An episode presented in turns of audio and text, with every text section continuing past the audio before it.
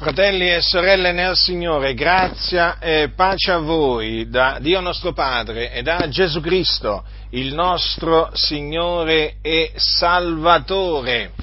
Vogliate prendere la eh, prima epistola dell'Apostolo Giovanni. Prima epistola dell'Apostolo Giovanni, leggerò alcuni versetti. Precisamente eh, il, dal capitolo cinque, eh, dal versetto tredici al versetto quindici. Così dice Giovanni. Questa è la parola di Dio, fratelli nel Signore. Ogni scrittura è ispirata da Dio, quindi ogni scrittura è parola di Dio.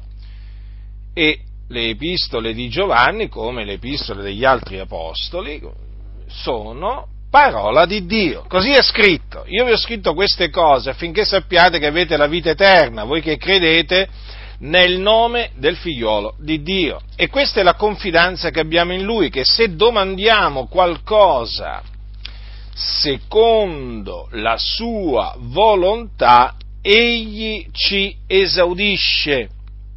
E se sappiamo che Egli ci esaudisce in quel che gli chiediamo, noi sappiamo di avere le cose che gli abbiamo domandate. Dunque, fratelli, queste parole sono rivolte a noi che abbiamo creduto nel nome del Figliolo di Dio. Che cosa significa che abbiamo creduto nel nome del Figliolo di Dio? E abbiamo creduto che Gesù di Nazareth è il Cristo, il Figlio di Dio, che è morto sulla croce per i nostri peccati, secondo le Scritture, che fu seppellito e che il terzo giorno risuscitò dai morti, secondo le Scritture, dopodiché apparve ai Suoi discepoli prima di essere assunto in cielo alla destra di Dio. Noi abbiamo creduto in Lui e mediante la fede in Lui abbiamo ricevuto la vita eterna, perché chi crede ha vita eterna, in quanto la vita eterna è il dono di Dio in Cristo Gesù nostro Signore. La vita eterna non la si può Non la si può meritare, non la si può comprare, la vita eterna la si riceve in dono, gratuitamente, da Dio. Dunque noi abbiamo creduto nel nome del Figliolo di Dio, e questa è la confidenza che abbiamo in Lui, che se domandiamo qualcosa secondo la Sua volontà, Egli ci esaudisce. E se sappiamo che Egli ci esaudisce in quel che gli chiediamo, noi sappiamo di avere le cose che gli abbiamo domandate. Ora, noi siamo figlioli di Dio, mediante la fede in Gesù Cristo, e il nostro Dio è il creatore dei cieli e della terra, del mare e di tutte le cose che sono in essi. E noi abbiamo la libertà in Cristo di accostarci al trono di Dio. Abbiamo questa libertà. E eh, ci dobbiamo accostare al trono di Dio eh, con fede, con fede, nonché con un cuore puro, con mani pure, non contaminate dal, eh, dal sangue, non contaminate dall'iniquità, con un cuore puro nel senso che eh, con un cuore sincero, onesto. E eh, ci dobbiamo naturalmente accostare a Dio, quindi, osservando i comandamenti di Dio. E quindi eh, ci dobbiamo accostare eh, a Dio eh, da persone che si conducono in maniera degna di Dio. Quindi eh, ci dobbiamo accostare a Dio ehm, con un cuore eh, sincero, con un cuore eh, puro. Ci dobbiamo accostare a Dio con fede e quindi rivolgerci a Dio eh, avendo fede eh, in, in Lui, d'altronde senza fede è impossibile piacergli, e poi Gesù stesso ha detto: tutte le cose che domanderete al Padre, se avete fede le otterrete. Quindi è di fondamentale importanza accostarci al trono di Dio con fede, e la fede, vi ricordo, è certezza di cose che si sperano, dimostrazione di cose che non si vedono. Ma eh, accostarci a Dio con ehm, un cuore eh, puro, eh, con, ehm, con fede, non è sufficiente per ricevere da Dio quello che gli si chiede, sì, perché noi andiamo a Dio e eh, rendendo a Lui note le nostre richieste, sì. Perché? Perché quando ci si accosta al trono di Dio bisogna eh, pregare il Dio chiedendogli delle cose che sono secondo la sua volontà. Dunque è di fondamentale importanza conoscere la volontà di Dio, perché vedete che cosa dice qui l'Apostolo Giovanni: questa è la confidenza che abbiamo in Lui, che se domandiamo qualcosa secondo la sua volontà, Egli ci esaudisce.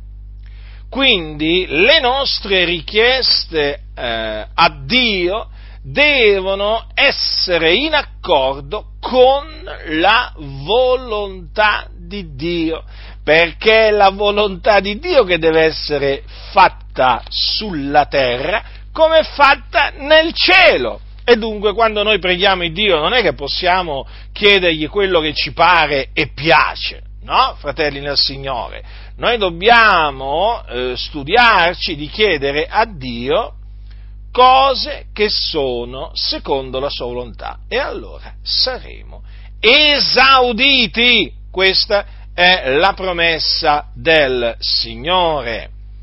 Dunque noi chiaramente eh, è bene che eh, comprendiamo, che conosciamo la volontà di Dio. Adesso vi farò degli esempi per farvi comprendere che cosa significa pregare in accordo con la volontà di Dio, o comunque chiedere a Dio secondo le cose, secondo la sua volontà. Ora, nel, nel, nella prima epistola di Paolo a, eh, a Timoteo leggiamo che, leggiamo eh, che Paolo dice queste cose al capitolo due, a partire dal primo versetto: io esorto dunque, prima di ogni altra cosa, che si facciano supplicazioni, preghiere, intercessioni, ringraziamenti per tutti gli uomini, per i re, per tutti quelli che sono in autorità, affinché possiamo menare una vita tranquilla e quieta in ogni pietà e onestà. Questo è buono e accettevole nel cospetto di Dio, nostro Salvatore, il quale vuole che tutti gli uomini siano salvati e vengano alla conoscenza della verità, poiché vi è un solo Dio ed anche un solo mediatore fra Dio e gli uomini, Cristo Gesù uomo, il quale diede se stesso col prezzo di riscatto per tutti, fatto che doveva essere attestato a suo tempo, e per attestare il quale io fui costituito banditore d'apostolo, io dico il vero, non mentisco, dottore dei gentili in fede e in verità. Dunque Dio vuole salvare gli uomini. Qui dice tutti gli uomini, naturalmente non nel senso che vuole salvare tutti indistintamente, ma che vuole salvare persone che appartengono a quals- a- ad ogni razza, ad ogni popolo, lingua, tribù, ehm, ceto sociale, e quindi anche persone che sono, diciamo, altolocate nella, eh, nella società. Questa è la volontà, eh, la volontà di Dio. Quindi noi che cosa dobbiamo fare? Dobbiamo pregare Dio affinché salvi gli uomini, giudei e gentili, perché Dio vuole salvare, la sua volontà. Vi ricordate l'Apostolo Paolo che cosa dice ai santi di Roma? Dice così: dopo aver parlato dei giudei che eh, hanno urtato nella pietra d'intoppo, perché voi sapete che i giudei, appunto, rifiutandosi di credere che Gesù di Nazareth è il Cristo, intoppano, eh, intoppano in Cristo, perché la pietra di intoppo è lui. Dice quanto segue, al capitolo dieci, versetto uno: fratelli, il desiderio del mio cuore e la mia preghiera a Dio per loro è che siano salvati. Dunque, vedete, è davanti a Dio una cosa giusta chiedere a Dio di eh, salvare gli uomini. In questo caso è vero che l'Apostolo Paolo si riferisce agli ebrei, però noi estendiamo naturalmente questo nostro desiderio, questa nostra preghiera, a, eh, diciamo, per, per tutti gli uomini, no? A tutti gli uomini, perché è chiaro che Dio vuole salvare tutti gli uomini, eh? Quindi sia giudei che, eh, che gentili. Allora, vedete, la nostra preghiera a Dio, quale deve essere? Quella di salvare giudei e gentili. Ora, è ovvio, fratelli del Signore, che noi sappiamo di essere esauditi, sappiamo che questa nostra preghiera sarà esaudita, perché Dio vuole salvare. Naturalmente, Dio, chi è che vuole salvare? Vuole salvare quelli che Lui vuole salvare, non quelli che noi vogliamo che Egli salvi, badate bene, nel senso che le persone specificamente che vogliamo noi, che desideriamo noi, fosse così, noi veramente allora sarebbero tutti gli uomini salvati. No, ma vengono salvati solamente una parte degli uomini, quelli che il Signore ha eletto a salvezza fin dal principio, ossia prima della fondazione del mondo. Allora è chiaro che noi non li conosciamo, non sappiamo chi sono, ma esistono. Esistono, d'altronde noi che cosa siamo? Eh?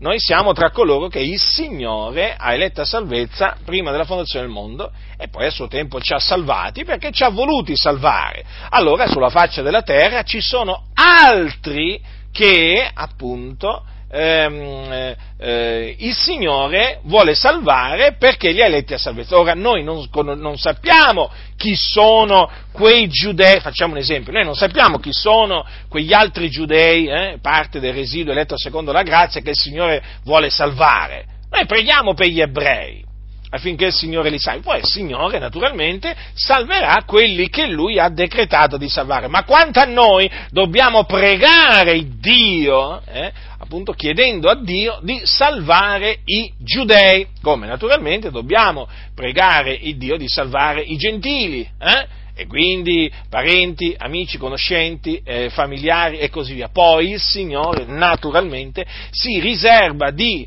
ehm, salvare quelli che Lui vuole salvare, però dal canto eh, diciamo nostro noi abbiamo il dovere di inoltrare a Dio questa richiesta di salvezza per gli uomini, mm?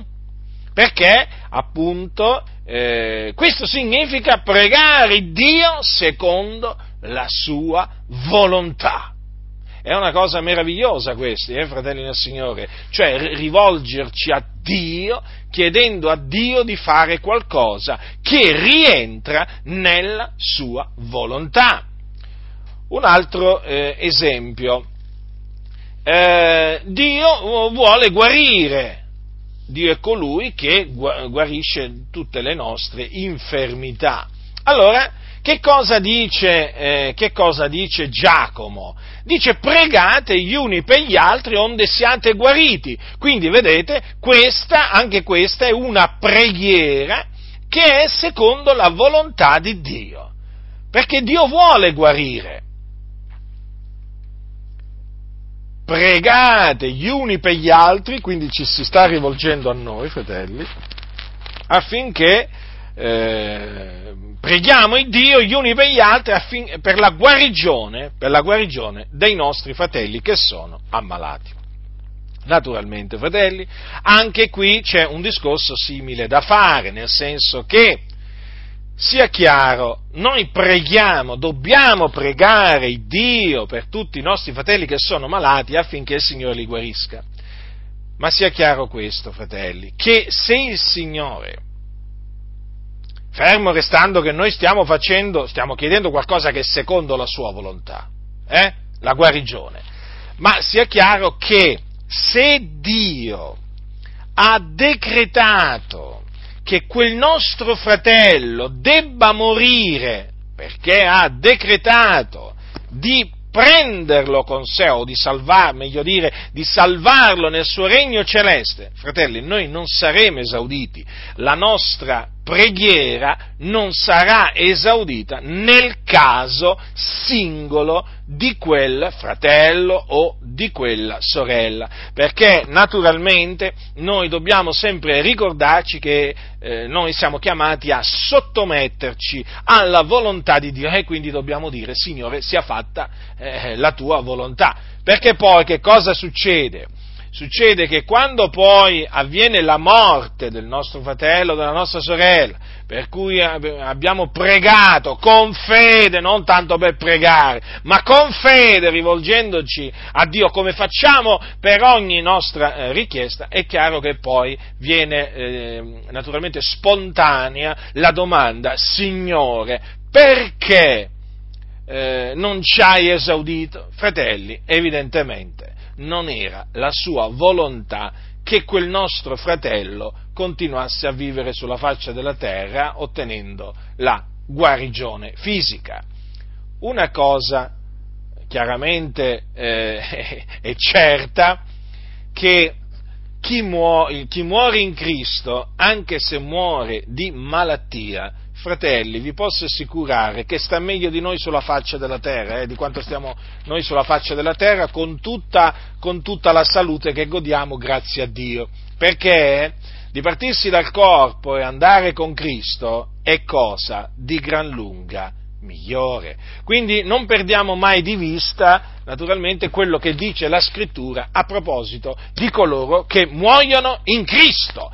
Essi sono con il Signore e quindi stanno meglio di quanto possiamo stare, eh, diciamo noi, sulla faccia della terra, eh, eh, eh, perché questa, questa è la verità, fratelli, in cielo si sta meglio che sulla terra, questo ve lo ricordo, eh? No, perché alcuni magari se lo sono dimenticati, in cielo si sta meglio, ma, ma, ma molto meglio, eh? No, semplicemente meglio, molto meglio di quanto si stia sulla faccia della terra. Il paradiso esiste, è un luogo reale, un luogo meraviglioso, un luogo di conforto dove entrano tutti coloro che muoiono in Cristo, a prescindere che muoiano di malattia o muoiono, muoiono, eh, muoiono di vecchiaia, perché sapete, talvolta uno muore magari a un'età per cui si dice: ma era giovane, mm. invece magari quando muore magari un novantenne diciamo: beh, certo, aveva i suoi anni, però questo non è che lo diciamo di chi muore magari a trenta, quaranta o cinquanta anni, eh? Lo diciamo eh, generalmente aveva i suoi anni, eh? di una persona, di una persona anziana o molto anziana, però a prescindere, eh, a prescindere eh, come uno, come uno muoia, eh, se uno muore in Cristo, fratelli nel Signore, va appunto in cielo, in paradiso, nella gloria, eh, l'anima sua si diparte e va con il Signore, ad abitare con il Signore, in paradiso, eh, non in una stanzetta lassù in cielo, eh, fratelli del Signore, non vi fate ingannare da quelli che vi dicono: no, ma non è che vanno in effetti in paradiso, ma vanno in una stanzettina in attesa poi di entrare in paradiso. No, no, fratelli, vanno in paradiso, vanno con il Signore, eh? Non vi fate ingannare da vani ragionamenti. Quindi vedete, anche pregare Dio, eh, chiedendo a Dio la guarigione dei nostri fratelli, è una preghiera che è in accordo con la volontà di Dio, fermo restando naturalmente che, come nel caso della preghiera per la salvezza delle persone, poi Dio naturalmente guarisce anche chi vuole Lui guarire, perché altrimenti, fratelli, non si spiegherebbero, come si spiegherebbero le morti di quei nostri, la mort- le morti di quei nostri fratelli, di quelle nostre sorelle, per cui abbiamo pregato eh, per la loro guarigione, ma la guarigione non si è verificata.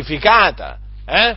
Non si è verificata. Perché? Forse perché Dio non può guarire, non poteva guarire? No, no, Dio può guarire ogni infermità, però nel caso di quel nostro fratello, di quella nostra sorella, era arrivata la fine della corsa, e quando arriva la fine della corsa, fratelli nel Signore, succede quello che Dio vuole, eh?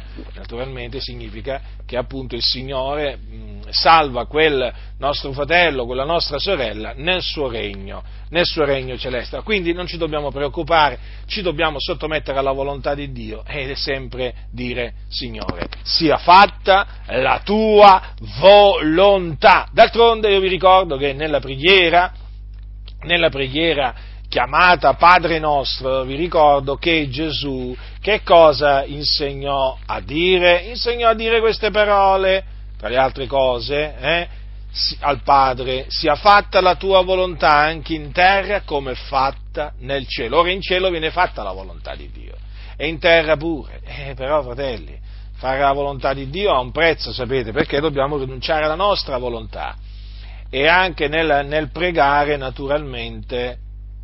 Chiaramente la nostra volontà si deve piegare alla volontà di Dio e si piega, sapete, perché questo lo fa il Signore, perché la sua volontà poi primeggia sempre, eh? Chi può resistere alla sua volontà? Chi può resistere alla sua volontà? Il Signore metterà ad effetto tutta la sua volontà, fratelli. Per cui noi preghiamo per la salvezza degli uomini, noi eh, preghiamo per la guarigione dei nostri fratelli, ma poi naturalmente ci dobbiamo sempre, diciamo, sottomettere a quella che è la volontà dell'Iddio vivente e vero, il Re dei Re e il Signore dei Signori.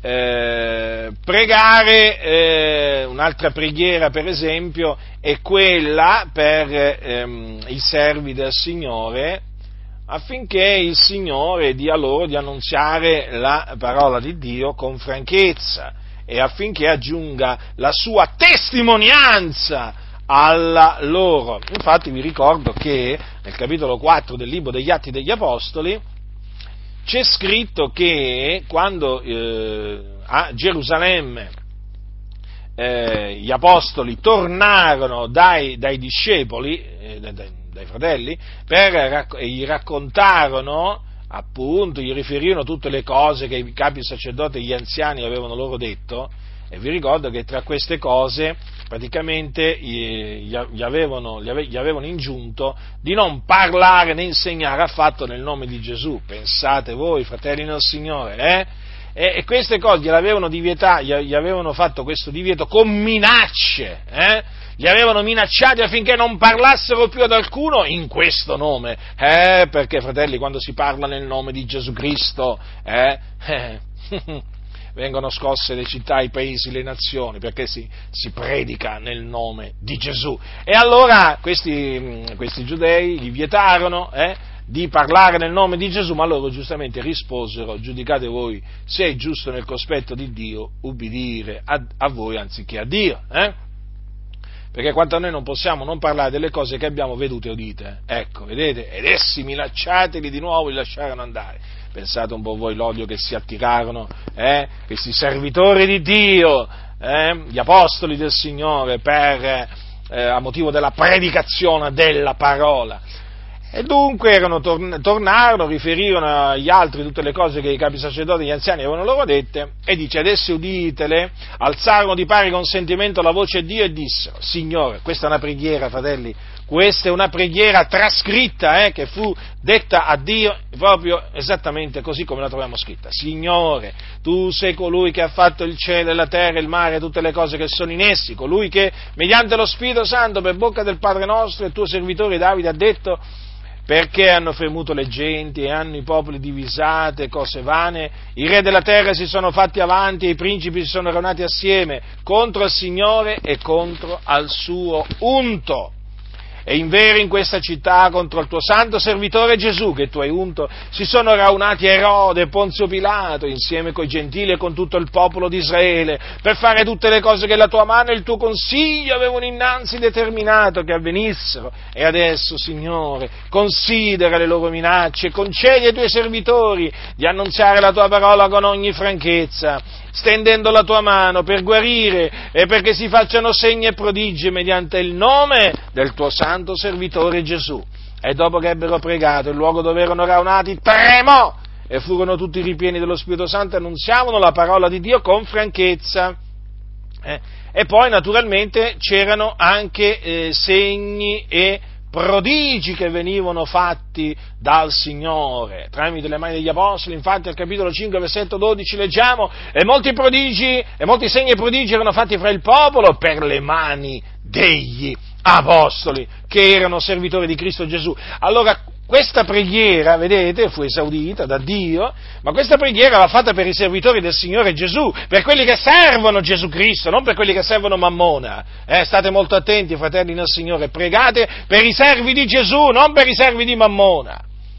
Allora, i servi di Mammona che si presentano come servi di Gesù, ma non hanno niente, no, dei servi di Gesù, in quanto servono il loro ventre, gente che all'anima le cose della terra, eh, nemici della croce di Cristo Gesù, altro che servi di Gesù. Questi servono il loro stomaco, gente avida di disonesto guadagno, gente che ama il denaro, piena di guai, gente veramente sulla via della perdizione. Eh, sì, si, si trovano dietro i pulpiti, ce ne sono tanti.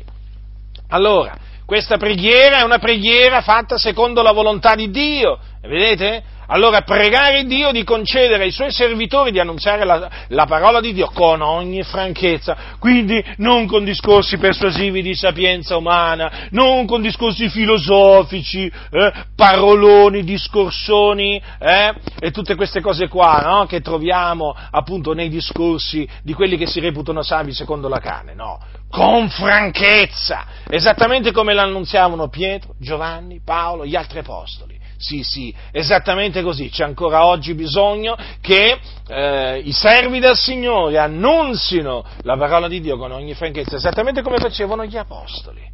Sì, fratelli, proprio così. Volete sapere cosa significa predicare con franchezza? Ecco, leggete le predicazioni eh, di Pietro e di Paolo, che sono trascritte nel libro degli Atti degli Apostoli, ecco, e poi vi rendete conto di che cosa significa predicare la parola, quindi l'Evangelo della grazia, l'Evangelo del beato Dio, con ogni franchezza, perché così va annunziato. Poi, l'altra richiesta, stendendo la tua mano, vedete cosa hanno chiesto? Stendendo la tua mano per guarire, perché si facciano segni e prodigi mediante il nome del tuo santo servitore Gesù. Ecco, una richiesta anche questa fatta secondo la volontà di Dio. E Dio aggiungeva, aggiunge, confermava la sua parola con segni, prodigi, opere potenti fatte mediante il nome di Gesù Cristo. Nel nome di Gesù venivano guariti gli ammalati, nel nome di Gesù venivano cacciati i demoni, nel nome di Gesù venivano resuscitati i morti. E ancora oggi c'è bisogno che il Signore aggiunga la sua testimonianza a quella dei suoi servitori. Eh, e della sua testimonianza fanno parte anche i doni dello Spirito Santo, non ci dimentichiamo mai dei doni spirituali, perché è scritto nell'Epistola agli Ebrei eh, quanto segue: come scamperemo noi se, se trascuriamo una così grande salvezza, la quale dopo essere stata prima annunziata dal Signore ci è stata confermata da quelli che l'avevano udita, mentre Dio stesso aggiungeva la sua testimonianza alla loro, con dei segni e dei prodigi, con opere potenti svariate e con doni dello Spirito Santo distribuiti secondo la sua volontà. Notate, secondo la sua volontà, non secondo la nostra volontà, eh? No, perché alcuni pensano di poter gestire i doni dello Spirito Santo come gli pare a loro, no? No, no. Questi sono inventori, inventori, gente proprio che si inventa, la, mh, si inventa delle manifestazioni mh, che poi vogliono far credere che è la manifestazione dello Spirito Santo. Eh? No, fratelli, è il Signore che di, i, i doni, i doni dello Spirito Santo sono distribuiti da Dio secondo la sua volontà. E badate bene che i doni dello Spirito Santo si riconoscono, quelli genuini si riconoscono, come si riconoscono anche eh, quei doni falsi eh, che abbondano purtroppo nell'ambiente, nell'ambiente evangelico. Vedete? Dunque, la sua testimonianza eh, è chiamata la testimonianza di Dio con segni, prodigi, opere potenti e svariate e doni dello Spirito Santo distribuiti secondo la sua volontà. Doni naturalmente che gli sono dati per l'utile comune, per ehm, l'edificazione, per l'edificazione della Chiesa. Eh? Voi sapete che ci sono eh, i cessazionisti, no? Quegli evangelici che si definiscono cristiani, che credono che praticamente Dio non fa più segni, prodigi, opere potenti, eh? Dio non, non, dona, non, non dà più i doni eh, come faceva eh, nel primo secolo dopo Cristo, eh, questi qua presentano un Dio proprio che è mutato, un Dio morto, un Dio morto. Quando parli con loro, eh, quando parlano di Dio, sembra che stiano parlando di un altro Dio, di un altro Dio. Si sono fatti un Dio a loro immagine e somiglianza, eh, un Dio che non guarisce, eh, un Dio, un Dio che non... Eh, Eh, che, che non fa più opere potenti, è un Dio che non dà più i doni, ehm, i doni dello Spirito Santo. Figuriamoci, è eh, allora a questo punto che Dio è? E che ci, eh, queste cose naturalmente quindi in queste comunità non vanno chiesti.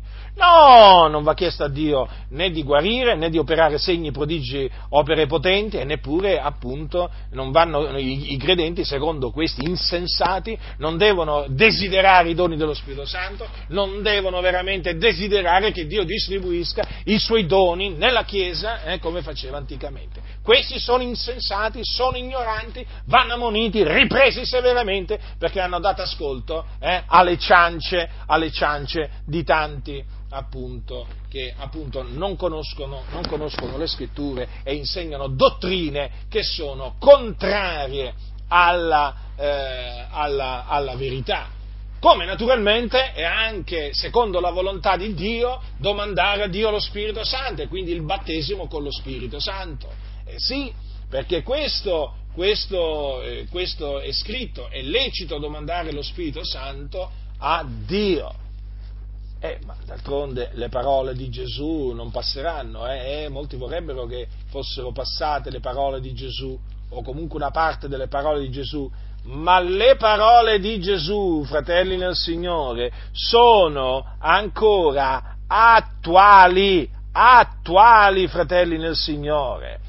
E sapete, oggi, oggi molti vogliono far credere che c'è una parte delle parole di Gesù che è passata. No, fratello, no, fratello, questo, questo non è più per oggi, quest'altro non è più per oggi. E eh, che cos'è per oggi allora? È quello che vogliono loro, eh? E, e manipolano le menti, manipolano le menti di tante anime che purtroppo poi cadono, cadono in questi, nelle mani di questi, di questi qua, e naturalmente poi ne pagano, ne pagano le conseguenze, perché eh, chiaramente dando retta, dando retta alle ciance poi eh, chiaramente ne hanno, ehm, ne, ne, ne hanno, ne hanno del male. Quindi è lecito chiedere al, eh, al Signore eh, lo Spirito Santo, il dono dello Spirito Santo, appunto è un dono che il Signore si compiace eh, di eh, donare a coloro che glielo domandano. Gesù disse: se voi dunque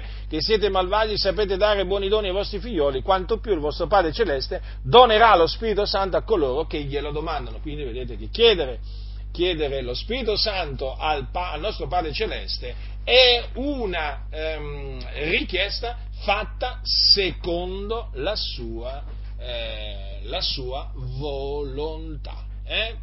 E ehm, la ricezione del dono dello, dello Spirito Santo è accompagnata immediatamente dal parlare in altra lingua, eh?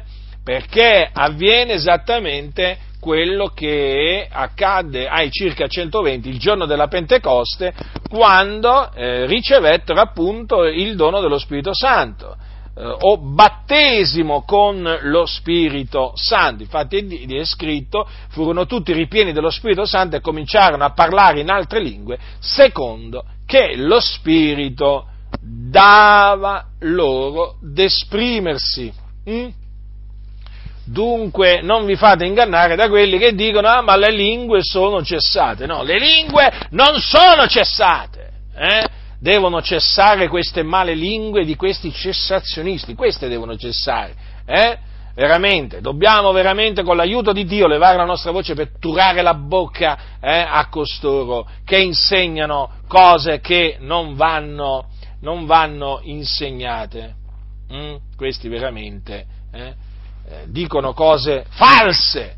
Ricordiamoci che quello che avvenne il giorno della Pentecoste appunto fu la ricezione da parte dei credenti del dono dello Spirito Santo, perché poi Pietro un giorno dirà: se dunque Dio ha dato a loro, stava parlando appunto eh, eh, dei gentili, eh? Cornelio e quelli di casa sua, lo stesso dono che ha dato anche a noi che abbiamo creduto nel Signore Gesù Cristo, chi ero io da potermi opporre a Dio? Mm? E vedete, fratelli nel Signore, e stava parlando appunto della discesa dello Spirito Santo eh, su quei gentili. Eh? Ecco perché quando vide questo poi eh, Pietro a casa di Cornelio, quando vide che i gentili avevano ricevuto lo Spirito Santo, hm, come l'avevano ricevuto loro il giorno della Pentecoste, allora Pietro prese a dire: può alcuno vietare l'acqua Eh, perché non siano battezzati questi che hanno ricevuto lo Spirito Santo come noi stessi? E comandò che fossero battezzati nel nome di Gesù Cristo. Vedete dunque? Mm? Il dono dello Spirito Santo. Eh? Un'altra richiesta da fare a Dio, che noi sappiamo è secondo la volontà di Dio, è questa. Gesù un giorno disse... Gesù un giorno disse queste parole, ascoltate, eh? Ben è la messa grande, lo disse ai suoi discepoli queste parole, ben è la messa grande, ma pochi sono gli operai. Pregate dunque il Signore della messa che spinga degli operai nella sua messa. Vedete, gli operai sono pochi ancora oggi, a distanza di tutti questi secoli, la messa è grande, gli operai sono pochi, e dobbiamo veramente pregare il Signore, fratelli, affinché affinché eh, Dio veramente susciti degli operai, li spinga nella sua messa, perché c'è bisogno veramente, eh? c'è tanto lavoro, c'è tanto lavoro nel, eh, nel campo di Dio, hm? c'è tanto lavoro, e dobbiamo veramente avere sempre questo desiderio, questa preghiera, eh? il desiderio del cuore, la preghiera sulle labbra, quella appunto che, che il Signore veramente spinga degli operai nella sua messa. E ricordiamoci anche di pregare per i servitori del Signore affinché Dio apra loro una porta per la parola. Eh sì, perché fratelli, uno naturalmente può essere chiamato da Dio a predicare la parola di Dio, può avere la capacità di predicare la parola, però ha bisogno che Dio gli apra delle porte per la parola, eh? Eh, e quindi anche questa è una preghiera che va fatta a Dio e eh, che è secondo la volontà di Dio verso i suoi, verso i suoi servitori, come anche è una, è una preghiera eh, che secondo la volontà di Dio, quella di pregare il Dio affinché Dio liberi i suoi servitori dagli uomini malvagi e molesti, perché fratelli nel Signore eh, il mondo, il mondo è malvagio e eh, la malvagità è entrata pure nelle chiese, eh? E eh, ci sono degli uomini malvagi e molesti che non hanno la fede, che vogliono fare del male ai servi di Dio, e allora bisogna pregare, eh? bisogna pregare per costoro, per questi fratelli che si sono esposti mediante la predicazione della parola a delle insidie, a dei pericoli, a delle minacce, eh? a delle macchinazioni da parte dei figli del diavolo. Ricordatevi che Paolo disse ai santi di Tessalonica: del rimanente, fratelli, pregate per noi perché la parola del Signore si spanda, eh? e questo naturalmente eh, si ricollega a quello che vi ho detto poco fa, cioè perché affinché la parola del Signore si spanda c'è bisogno che Dio apra delle porte per la parola, eh? perché sennò la porta, eh, sennò come fa a entrare la, la, la parola? Eh? Come si fa a espandere? Se tutte le porte fossero chiuse la parola non si potrebbe espandere, ma c'è bisogno che Dio apra delle porte per la parola, la sua parola, e le apre, le apre, e sia glorificata come è tra voi, è perché noi siamo liberati dagli uomini molesti e malvagi, perché non tutti hanno la fede. Vedete, c'erano gli uomini molesti e malvagi che volevano fare del male agli apostoli, e gli apostoli pregavano il Dio, prega, pregavano il Dio loro stessi, e poi esortavano i fratelli a pregare per loro affinché fossero liberati, eh? Il nostro Dio è il Dio delle liberazioni, a Lui appartiene il preservare dalla morte, e quindi noi ci rivolgiamo a Lui sapendo che Lui ci ascolta quando noi lo preghiamo secondo la sua volontà. Vedete, fratelli del Signore, ma lo vedete quante cose che ci sono da chiedere a Dio, eh? che sono secondo la sua volontà? E poi che diremo? Che diremo di tutte quelle preghiere che gli apostoli eh, rivolgevano, rivolgevano a Dio per... eh, per, per i santi, anche quelle sono preghiere fatte secondo la volontà di Dio. Per esempio, per esempio, per esempio, Paolo dice ai Filippesi, al capitolo uno, è la mia preghiera, per i santi di Filippi, la mia preghiera è che il vostro amore sempre più abbondi in conoscenza e in ogni discernimento, onde possiate distinguere fra il bene e il male, finché siate sinceri e irreprensibili per il giorno di Cristo, ripieni di frutti di giustizia, che siano per mezzo di Gesù Cristo, a gloria e lode di Dio. Vedete dunque? Questo era il desiderio degli apostoli e questa era la loro preghiera per i santi, per i santi, che il loro amore sempre più abbondasse in conoscenza. Sì, avevano amore, però vedete, gli apostoli volevano che quell'amore aumentasse in conoscenza, abbondasse in conoscenza. E poi in ogni discernimento, eh sì, perché sì l'amore, ma l'amore appunto deve abbondare in conoscenza e anche in discernimento, eh? Per poter distinguere tra il bene e il male, sì, perché esiste il bene, esiste il male, il bene lo dobbiamo amare, il male lo dobbiamo aborrire, e quindi c'è bisogno di questa capacità, di questo, di distinguere, no? Questa, questo discernimento che viene da Dio, è Dio che dà il discernimento, appunto, per distinguere il bene e il male. Quanto è importante questo, fratelli del Signore, affinché siate sinceri e irreprensibili per il giorno di Cristo, ripieni di frutti di giustizia che siano per mezzo di Gesù Cristo, a gloria e lode di Dio. Notate bene che nel momento in cui i santi, cioè l'amore dei santi, abbonda in conoscenza, in ogni discernimento, sapete cosa succede? Che appunto loro si condurranno con sincerità, saranno irreprensibili per il giorno di Cristo e saranno ripieni di frutti di giustizia. Vedete? Le conseguenze, eh, gli effetti, vorrei dire, di un amore che abbonda in conoscenza e in ogni discernimento. Sono effetti positivi, sono effetti meravigliosi. Questa è una preghiera, quindi, che va inoltrata all'Iddio vivente e vero, nel nome di Gesù Cristo, eh, che è una preghiera secondo la volontà di Dio. Ricordatevi sempre, quando vi accostate al trono di Dio, sempre di presentarvi a Dio Padre nel nome di Gesù Cristo. Per mezzo di Gesù Cristo, infatti, noi abbiamo accesso al trono di Dio, solo nel suo nome, fratelli nel Signore. Noi siamo ascoltati da Dio perché veramente, e accolti da Dio perché ci presentiamo a Lui, eh, con timore e tremore, nel nome di Gesù Cristo, il Figlio di Dio, eh? L'unico mediatore tra Dio e gli uomini, eh? Il nostro avvocato, alla de- che è alla destra di Dio ed intercede per noi. Quindi quando noi ci presentiamo a Dio nel nome di Gesù, ricordatevi, Gesù alla destra intercede per noi, eh? È il nostro mediatore, fratelli del Signore, è il nostro mediatore Gesù, eh? Non lo dimenticate mai che Lui alla destra del Padre intercede per noi, eh? Questa è naturalmente una preghiera, no? Ai Filippesi, però c'è anche un'altra, un'altra, ce ne sono diverse. Ce n'è un'altra, per esempio, significativa, eh, trascritta eh, nell'epistola di Paolo ai Santi di Colosse, quando gli dice al capitolo, al capitolo, eh, al capitolo uno, a partire dal versetto nove, perciò anche noi, dal giorno che abbiamo ciò udito, non cessiamo di pregare per voi e di domandare che siate ripieni della profonda conoscenza della volontà di Dio in ogni sapienza e intelligenza spirituale, affinché camminiate in modo degno del Signore per piacergli in ogni cosa, portando frutto in ogni opera buona e crescendo nella conoscenza di Dio, essendo fortificati in ogni forza, secondo la potenza della sua gloria, onde possiate essere in tutto pazienti e longanimi, e rendendo grazie con allegrezza al Padre che vi ha messo in grado di partecipare alla sorte dei santi nella luce. Quindi vedete, fratelli, un'altra richiesta che gli apostoli eh, rendevano nota a Dio, eh, che era secondo la volontà di Dio.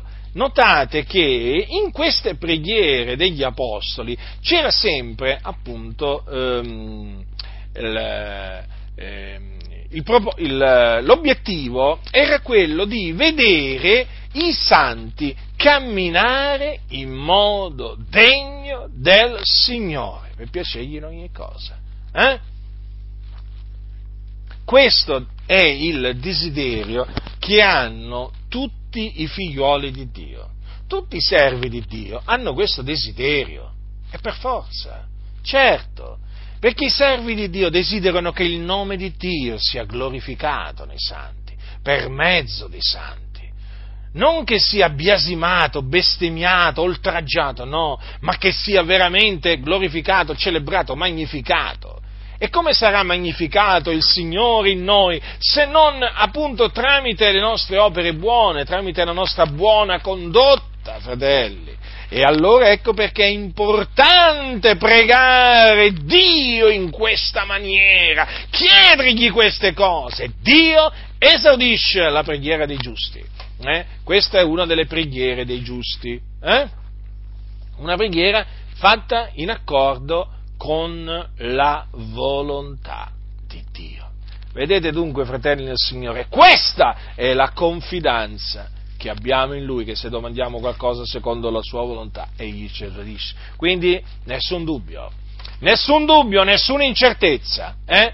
Quando veramente si piegano le ginocchia davanti a Dio nel nome di Gesù, eh?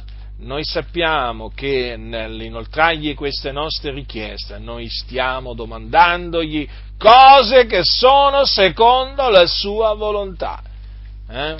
E Dio risponde, e Dio risponde, ascolta e poi esaudisce. Anzi, coloro che pregano sanno già di avere le cose, eh, le cose che hanno chiesto. Infatti, vedete cosa dice qua.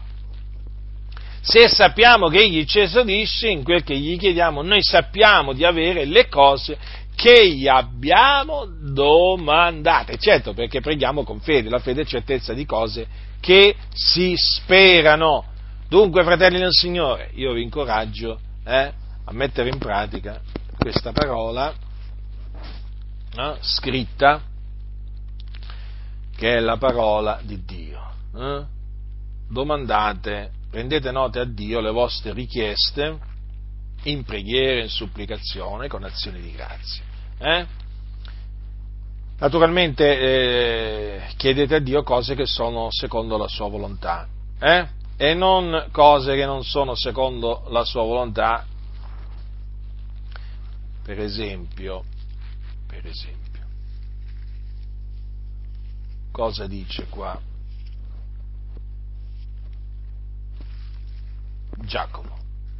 Giacomo, ammonendo severamente i credenti, hm, i credenti, eh,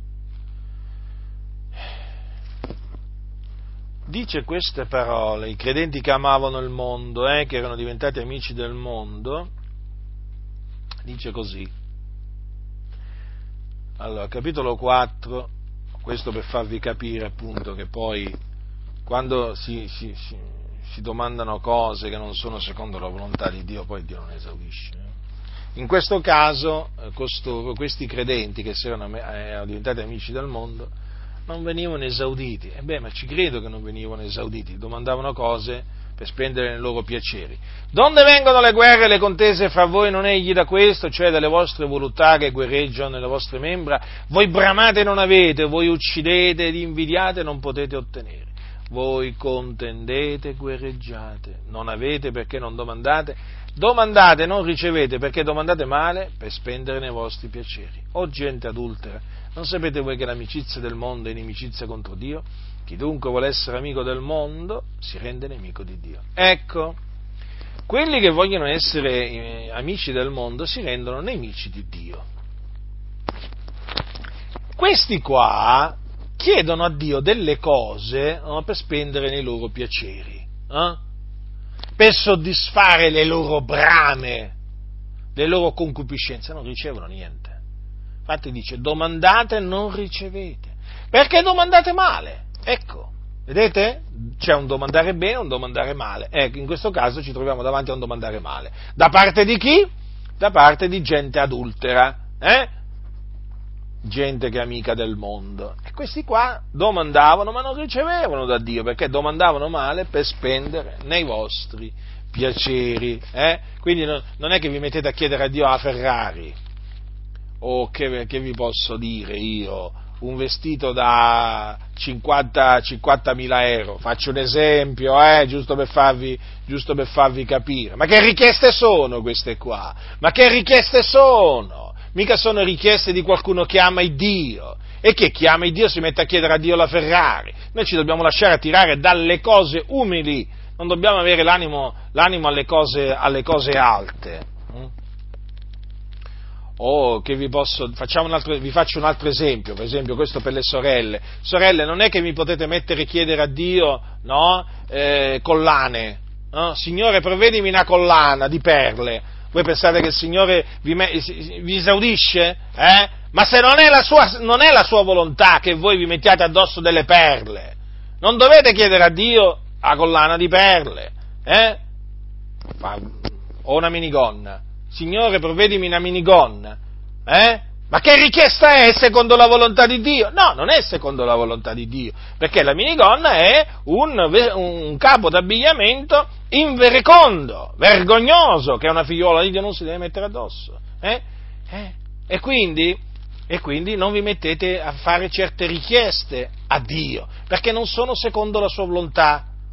Naturalmente, per fare degli esempi questo, eh? Attenzione, fratelli del Signore, vi faccio degli esempi per farvi capire che cosa significa, eh? domandare, eh, domandare male per spendere nei propri, nei propri piaceri. Mm? Eh, ma quanti esempi che ci sono, ma quanti esempi che ci sono, eh, se ne potrebbero fare tantissimi ed esempi. Comunque una cosa è certa, quelli che domandano male per spendere nei loro piaceri non vengono esauditi da Dio. Mm? D'altronde Dio è lungi dagli empi, eh? Dio ascolta la preghiera dei giusti, non la preghiera degli empi, no? Dio non fa alcun caso dei lamenti vani, eh? La preghiera degli empi poi gli è in abominio, gli è in abominio, perché l'empio fa la faccia tosta, l'empio, eh, l'empio è l'empio. L'empio disprezza i comandamenti di Dio, l'empio prende i comandamenti di Dio e se li getta dietro le spalle, poi pretende quando va davanti al trono di Dio di essere esaudito, eh? Perché cosa? E cosa gli va a chiedere l'empio? Gli va a chiedere cose per spendere nei suoi piaceri, eh? E il Signore ha in abominio quella, quella preghiera, comprendete, fratelli del Signore? Poi naturalmente c'è, un altro, c'è un'altra situazione, che eh, uno può chiedere a Dio qualche cosa che in effetti, in effetti eh, non è una cosa eh, sbagliata in se stessa, eh? Non è una cosa sbagliata in se stessa, ma non rientra nella volontà di Dio. Eh, c'è anche questo, c'è anche questo, fratelli, eh? Dobbiamo sempre considerarle queste cose. E, e diciamo che come nel, nel caso del, eh, vi ho fatto prima l'esempio di quando uno prega no, per la guarigione di un fratello, è chiaro che, la, che chiedere la, la, la guarigione in se stessa è una cosa giusta, secondo la volontà di Dio, però nel caso singolo, se il Signore eh, non vuole guarirlo quel fratello, eh, perché ha deciso di salvarlo nel suo regno celeste, non esaudirà hm, la preghiera. E eh, mi, viene, mi viene in mente quello che dice Paolo ai Santi di Corinto eh, al, capitolo, al capitolo dodici. Mm? Ascoltate che cosa dice Paolo. Bisogna gloriarsi, secondo Corinzi capitolo dodici, dal versetto uno, bisogna gloriarmi, non è cosa giovevole, ma pure verrò alle visioni e alle rivelazioni del Signore. Io conosco un uomo in Cristo che quattordici anni fa, se fu col corpo non so, ne so se fu senza il corpo, e Dio lo sa, fu rapito fino al terzo cielo, e so che quel tale, se fu col corpo, senza il corpo non so, il Dio lo sa, fu rapito in paradiso e udì parole ineffabili che non è lecito all'uomo di proferire. Di quel tale io mi glorierò, ma di me stesso non mi glorierò se non nelle mie debolezze. Che se pur volessi gloriarmi non sarei un pazzo perché direi la verità, ma me ne astengo perché nessuno mi stimi al di là di quello che mi vede essere, ovvero ode da me, e perché io non avessi ad insuperbire a motivo dell'eccellenza delle rivelazioni, mi è stata messa una scheggia nella carne, un angelo di Satana per schiaffeggiarmi onde io non insuperbisca. Tre volte ho pregato il Signore perché l'allontanasse da me, ed egli mi ha detto, la mia grazia ti basta perché la mia potenza si dimostra perfetta nella debolezza. Perciò molto volentieri mi glorierò piuttosto delle mie debolezze, onde la potenza di Cristo riposi su me.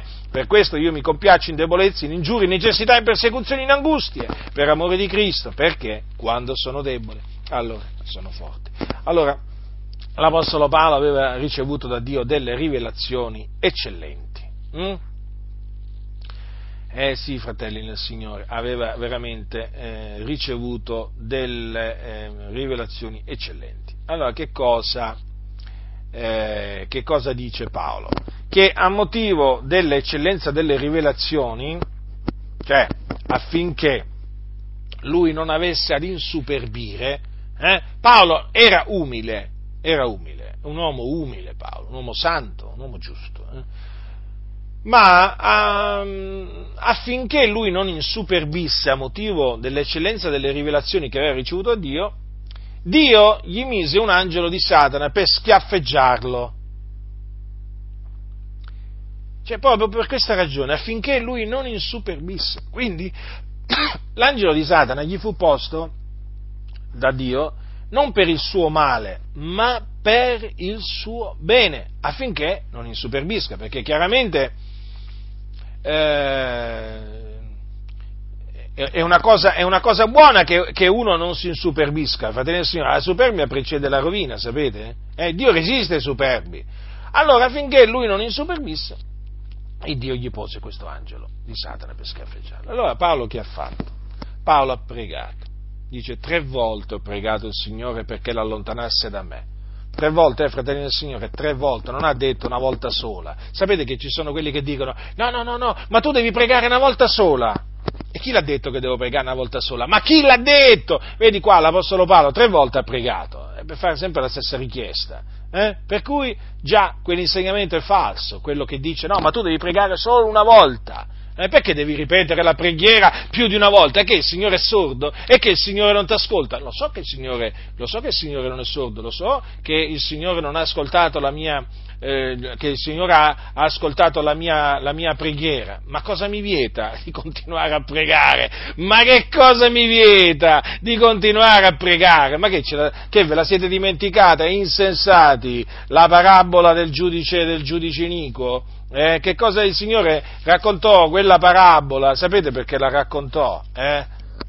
Dice: propose a loro ancora questa parabola per mostrare che dovevano del continuo pregare e non stancarsi. E prega, e prega, continua a pregare, continua a bussare alla porta, non ti preoccupare, che al Signore non lo disturbi, te lo posso assicurare, il Signore non si sente disturbato, eh? Se tu continui a pregarlo in merito a una cosa, una, due, tre, quattro, cinque, sei, sette, otto, nove, dieci, diecimila volte anche, il Signore non è disturbato dalla tua insistenza, prega il Signore, invoca. Non ti preoccupare di quello che dicono gli insensati.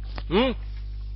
Tre volte ho pregato il Signore perché l'allontanasse da me, ed egli mi ha detto: la mia grazia ti basta, perché la mia potenza si dimostra perfetta nella debolezza. Quindi, fratelli del Signore, in questo caso il Signore, vedete, oppose un no mm? alla richiesta dell'Apostolo Paolo, e quindi quell'angelo di Satana continuò a schiaffeggiarlo per il suo bene, affinché lui non si insuperbisse, mm? perché, dice Paolo, eh? quando sono debole allora sono forte, e in effetti è proprio vero, eh? quando, eh, quando siamo abbassati, mm? il Signore ci innalza, mm? quando siamo deboli il Signore ci dà forza, eh? quando siamo abbattuti il Signore ci consola, quando sembra che non ci sia più speranza il Signore interviene. Dunque, quando sono debole allora sono forte, ecco perché Paolo si compiaceva in debolezze, in ingiurie, in necessità, in persecuzioni, in angustia, per amore di Cristo, eh? per amore di Cristo. Paolo si gloriava delle sue debolezze, hm? affinché la potenza di Cristo riposasse su di lui. Si gloriava, si, eh, si gloriava.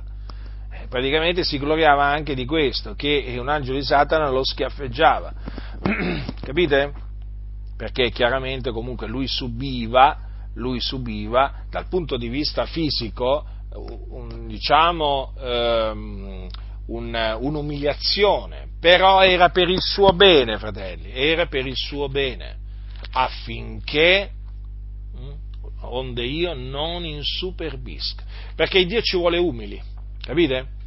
E siccome che Paolo eh, correva questo rischio di insuperbirsi, e Dio conosce i cuori, eh, investiga le cuori dei reni, conosce ogni cosa, allora il Signore gli pose questo angelo di Satana. Ma per il bene eh, di Paolo, eh, perché poi siamo sicuri che Paolo non incolpò mai Dio di alcunché, non accusò Dio mai di alcunché, perché Paolo, Paolo sapeva che Dio è giusto, Dio è buono, Dio è fedele. Però vedete, lui pregò il Signore, però il Signore in questo non lo esaudì, eh? Questa appunto è la, eh, la dimostrazione che Dio fa quello che vuole. Ecco, Dio fa quello che vuole Lui, mm? non quello che vogliamo noi, fratelli, quello che Lui vuole. Allora, in queste, in queste richieste, no, di carattere personale, dobbiamo imparare appunto a dire poi, Signore, sia fatta la tua volontà. Certamente una cosa. Eh, fino a quando però il Signore non vi rifiuta quella cosa eh, che, avete, che gli avete chiesto, eh, diciamo qualcosa di particolare per voi, continuate a pregare, continuate a pregare, eh, siate perseveranti nella preghiera.